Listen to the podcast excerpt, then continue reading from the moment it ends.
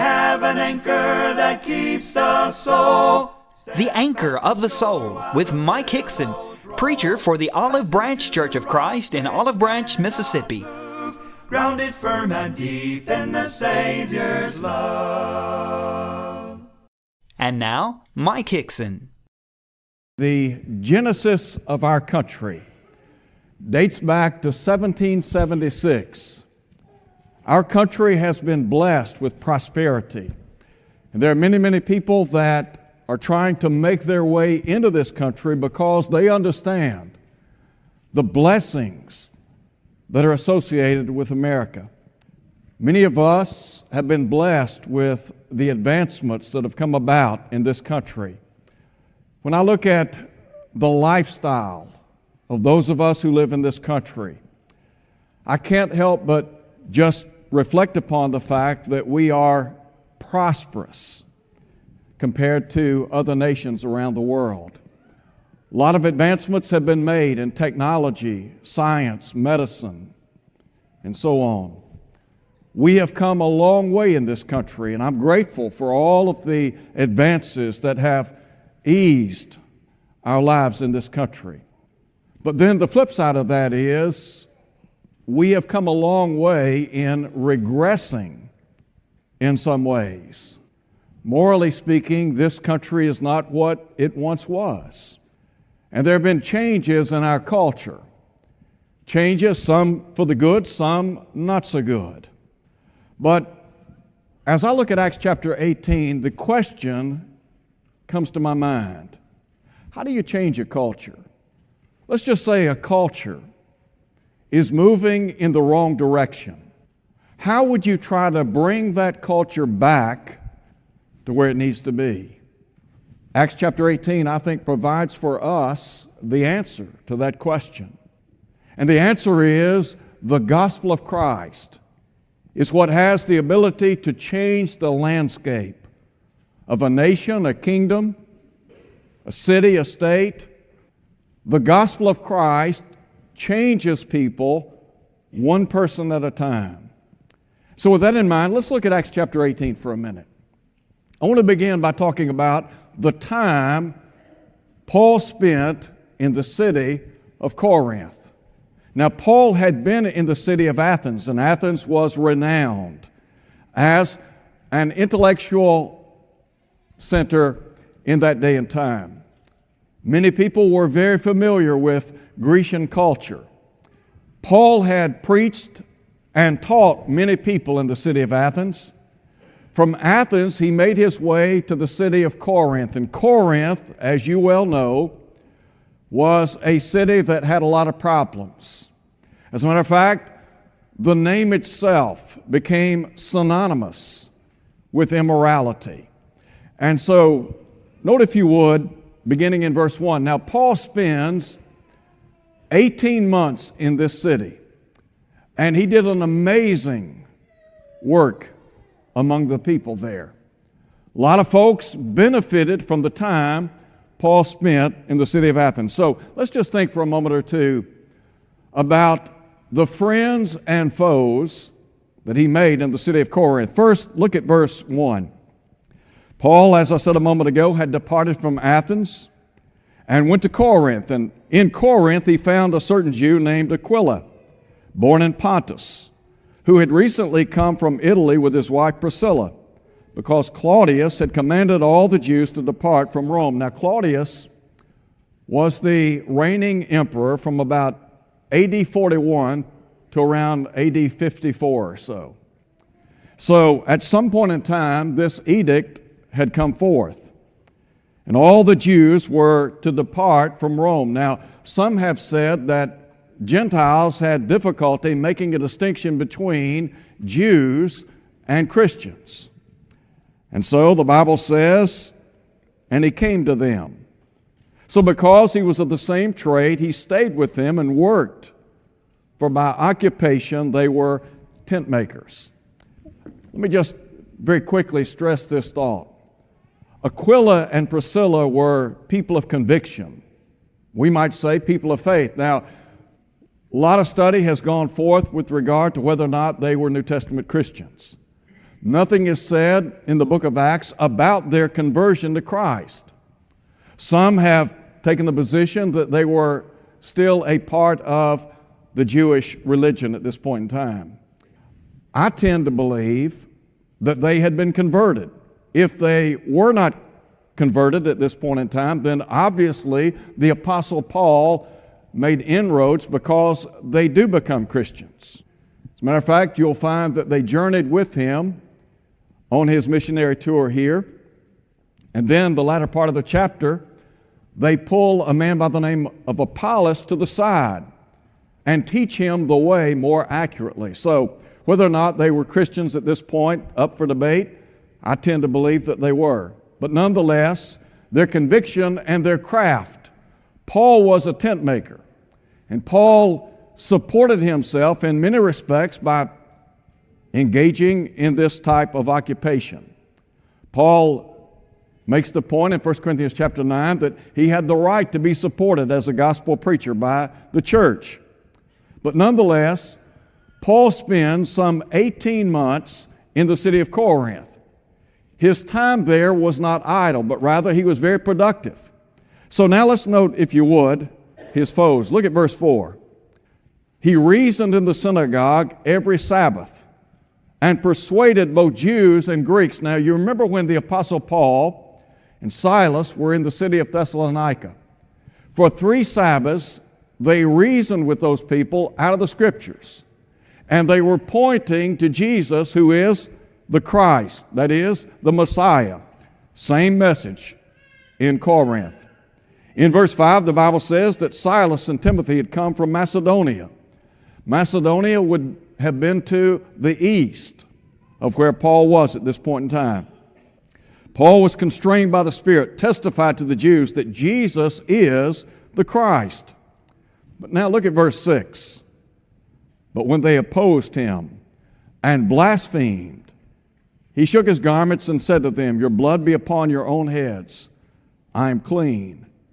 From now on, I will go to the Gentiles. So here we have opposition to not just the message, but also to the messenger.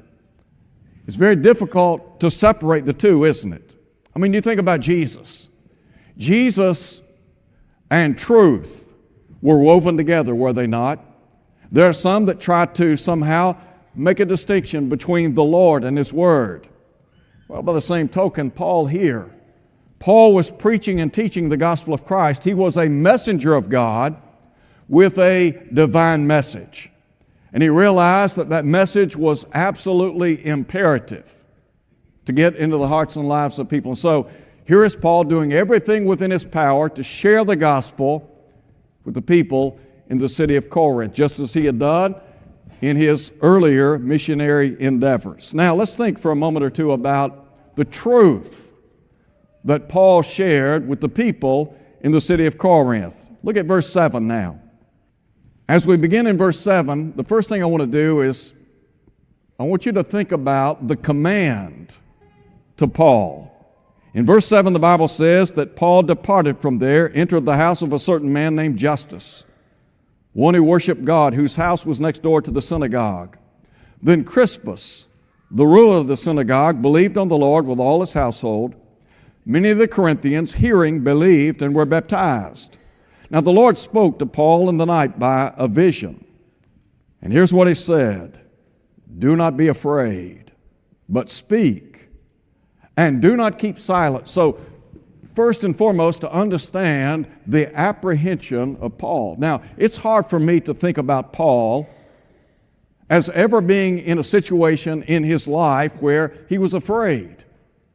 I mean, when I think about Paul, Immediately, I think about somebody who was a great soldier of the cross, strong in his faith, strong in his conviction, one who was willing to do whatever, whenever, to advance the cause of Christ. When you look at all the difficulties and trials that he faced in this life, and here is the Lord saying to Paul, Do not be afraid.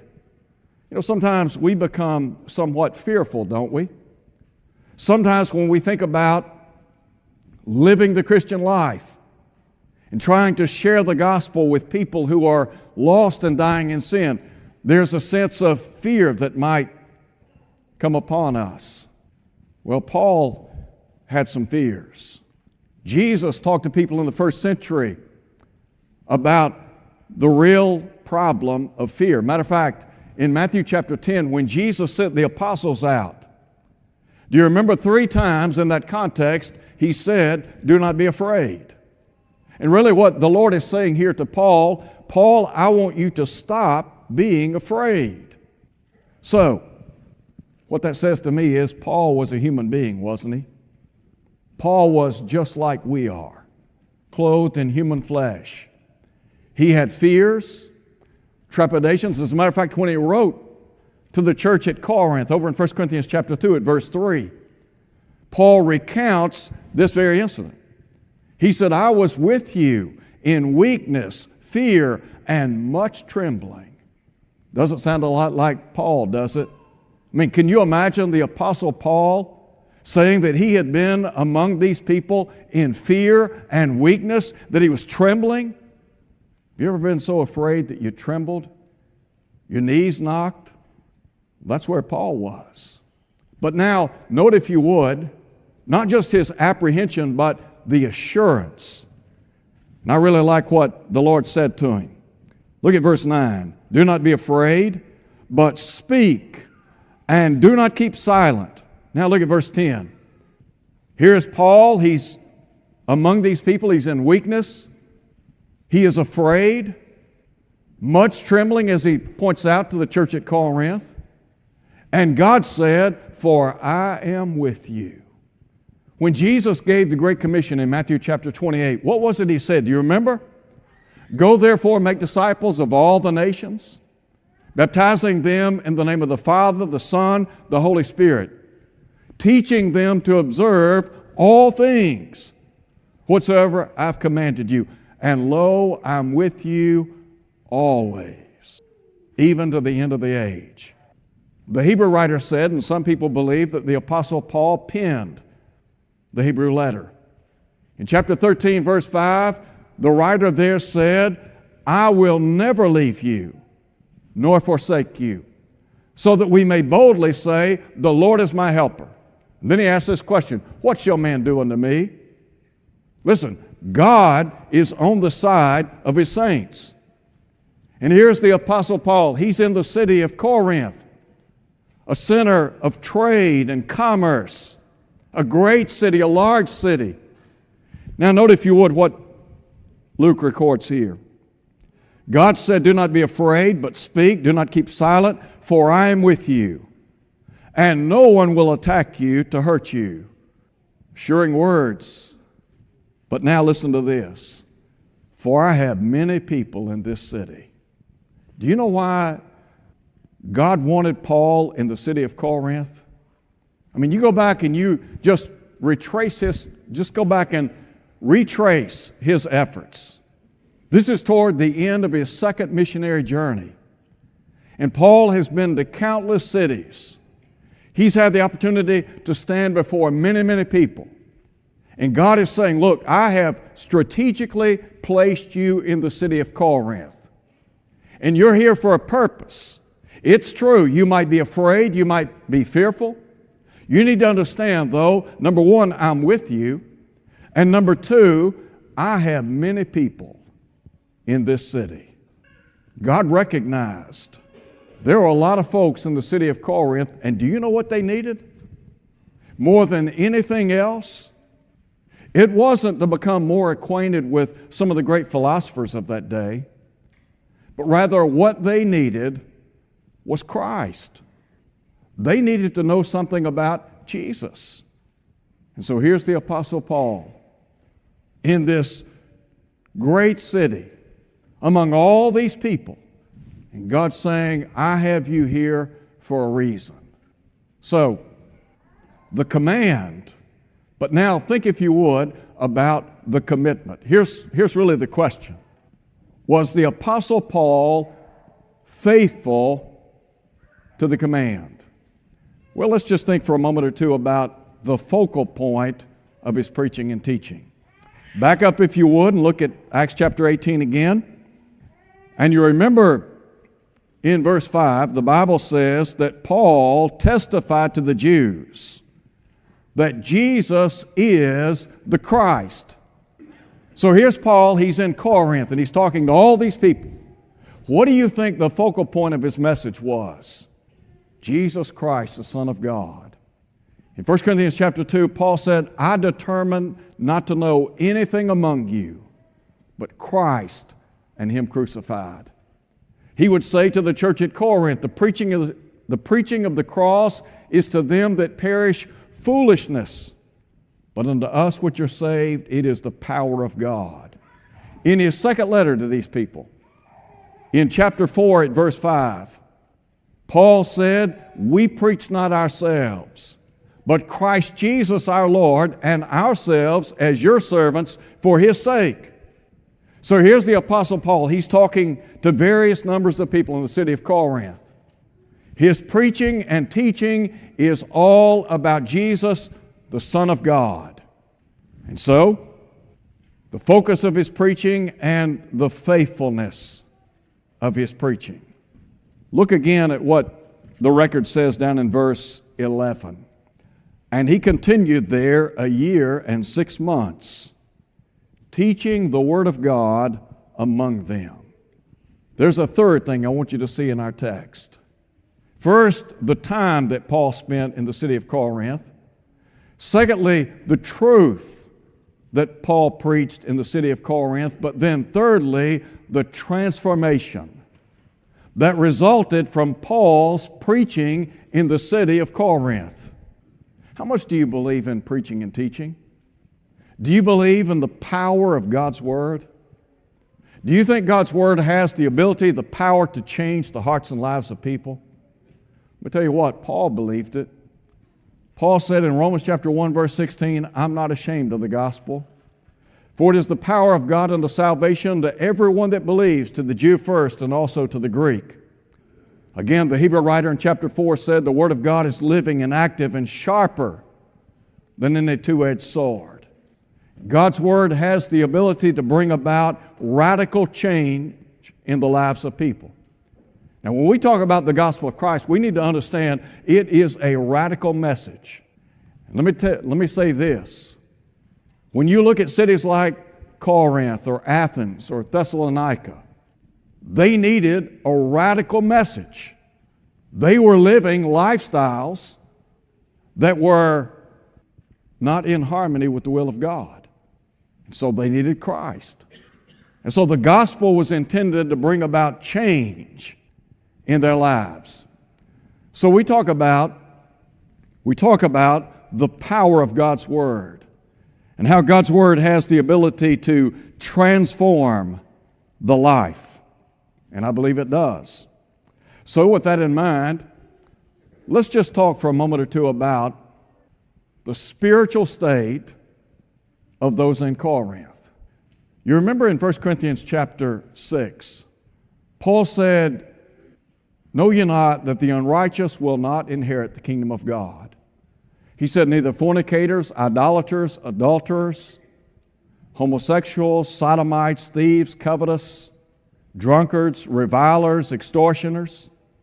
Now, Paul here is itemizing some of the problems, spiritually speaking, that these people had in the city. Understand that in Acts chapter 18, God said, I have many people in this city, people whose lives, spiritually speaking, were caught up in idolatry and immorality. They needed Christ, didn't they? I mean, they were lost and dying in sin because Paul said, The unrighteous shall not inherit the kingdom of God. Paul said, There's none righteous, no, not one. All have sinned and come short of the glory of God. The devil uses various tactics to enslave people in a life of sin. So here you have people who are enslaved to a life of sin. Well, what is it? What power has the ability to break the shackles of sin, the servitude imposed by sin? The gospel. That's it. And so Paul is in Corinth and he's preaching to these people, and their lives are not what they ought to be. And so they need this radical message to make a difference in their lives. And so Paul says, let me tell you what, the means by which you can enjoy a new life is through the new birth. In 1 Corinthians chapter 6 at verse 11, after itemizing some of the problems that existed in the lives of those who lived in that city, Paul said, And such were some of you. He said, But you were washed, you were sanctified, you were justified in the name of the Lord Jesus and by the Spirit of our God. So, what happened? They had obeyed the gospel. They had experienced what Jesus called the new birth. Now, Luke says in Acts chapter 18, look again at Acts chapter 18. I want you to see something here. In verse 8, the Bible says, Crispus, the ruler of the synagogue, believed on the Lord with all his household. And many of the Corinthians, hearing, believed and were baptized. Now, the text says that Crispus, who was the ruler of the synagogue, that he believed in the Lord. And then the record indicates that those who were in Corinth heard the gospel because faith comes by hearing, hearing by the word of God. They heard the word, they believed the word, and they were baptized into Christ. Well, what about this man? Nothing said here about him being baptized into Christ. In 1 Corinthians chapter 1, Paul said, I thank God I baptized none of you except, listen to him, Crispus and Gaius. Crispus was baptized into Christ. And so, these people, again, experienced the new birth. And through the new birth, they enjoyed a new beginning. Now, listen, there are people all over this world that if you said to them, Would you like, would you like a brand new start on life? You know what they'd say? Absolutely. Sign me up. Would you like a brand new start? You look at your life. There are some folks, their lives have been destroyed because of choices that they've made. There are people all over our world today that are hurting and suffering. Some, yes, because they've made poor decisions in life. Some because of their associations. The very associations that they made in this life have brought them down the ladder, so to speak. And yet, in Christ Jesus, there is the hope through the new birth for a new beginning. Now, when Paul wrote his second letter, in 2 Corinthians chapter 4, or chapter 5 actually, in verse 17, Paul said, Listen to him, if any man be in Christ Jesus, he is a new creation. All things have passed away. Behold, all things have become new. That means if you're in Christ Jesus, Whatever your past may have been is just that it's in the past. When Paul wrote to Timothy in 1 Timothy chapter 1, he talked about how he had been a blasphemer, a persecutor, an insolent, haughty man. He said, But I did it ignorantly in unbelief. And the grace of our Lord was exceedingly abundant with faith and love, which are in Christ Jesus. This is a faithful saying, worthy of all acceptance. Christ Jesus came into the world to save sinners, and Paul said, Of whom I'm chief. The gospel was designed for whom? For sinners. Why Jesus come to earth? To save people from sin. What was Paul doing in the city of Corinth? Paul was preaching the gospel. Why? Because people needed the gospel. By occupation, by trade, he supported himself as a tent maker. But his ultimate primary goal in life was to share the gospel of Christ. He had been appointed a preacher, a teacher, an apostle. And so he's out sharing the gospel of Christ. And through the new birth, people enjoy a new beginning, and not just a new beginning, but new blessings. Go back again and look at 1 Corinthians chapter 6, verse 11. Paul said, You were washed, you were sanctified. The word sanctified means to be set apart to be set apart from the world unto God. If you're a child of God, God has set you apart from the world. Matter of fact, in Colossians chapter 1, Paul said that God has delivered you out of the power of darkness. That's the world. And there's a clear line of demarcation between the world and the church.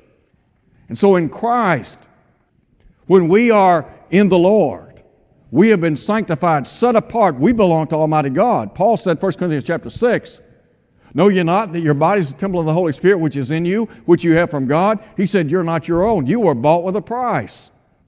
God bought you with His Son's blood, redeemed you, reconciled you in the church. You've now been set apart from the world and translated into the kingdom of God's dear Son. That's exactly what Paul's saying here. So when the Apostle Paul began his letter to the church at Corinth, he's writing to people who are members of the church of God, sanctified in Christ Jesus, and then he said, called to be saints. Let me tell you what, these people who had been living in idolatry and immorality, whose lives had been turned upside down by sin, God said, Look, I have many people in this city, people that I love. God loves all people. The message that we're sharing with the lost and dying world is that Jesus loves all people. What was it Jesus himself said? For God so loved the world, that includes you. That includes everybody. That includes people who are living in adultery and idolatry and homosexuality. It includes people who are living in a state of drunkenness, who are thieves and covetous. It encompasses all people. Here's what Jesus said Come unto me, all you that labor there is no distinction in the eyes of Almighty God. He is no respecter of persons. Did God love the people in the city of Corinth? Yes, He did. That's why Paul was there, to share the gospel. And so these people, they've been sanctified, they have been justified, they've been acquitted. They can stand before Almighty God. And the basis of their acquittal, the blood of Jesus. That means that every person who is in Christ Jesus enjoys the cleansing power of the blood of Jesus on a regular basis. Do you remember what John said in 1 John chapter 1 verse 7? To people who have been washed and sanctified and justified, he said that those who walk in the light that we enjoy the cleansing power of the blood of Jesus in our lives. If we walk in the light as He's in the light, we have fellowship with one another, and the blood of His Son Jesus cleanses us, listen to Him, from all ALL sin. These people had a sin problem. The people in Corinth and Athens and Thessalonica and Antioch and so on, they all had a common problem. The problem was sin. The remedy was the blood of Christ. The answer to sin and unrighteousness in the world in which we live is the gospel. So, how do you change a culture? When you look at the culture of Athens, I mean, they had their philosophers, they had those who were followers of Zeno, others who were following Epicurus. There were those who were practicing idolatry, it was rampant. In the city of Corinth, the same thing. They may not have known that they needed Christ, but Paul was there to let them know you need the Lord. And Paul was there to change the culture. Now, you look around in America today, you think our country, you think our country needs a renovation? You think we need to change the culture of our country? I think we do. Well, how do we do that? Are we going to leave it to politicians to craft legislation? Is it going to be through some type of social program? I mean, is that how we're going to bring about radical change in the world? Are you going to trust the social reformers of our day to bring about what we call justice? Let me tell you what, there's not enough paper in this world to bring about that kind of change. The only thing that will change the landscape of a nation that is eroding morally is the gospel. That's it. Thank you for listening to the Anchor of the Soul. Your speaker has been Mike Hickson, preacher for the Olive Branch Church of Christ, located at 9100 East Sandidge Road in Olive Branch, Mississippi. To hear this lesson again, go to olivebranchchurchofchrist.org. Tune in next Sunday for more of the Anchor of the Soul. Fastened to the rock which cannot move grounded firm and deep in the Savior's love.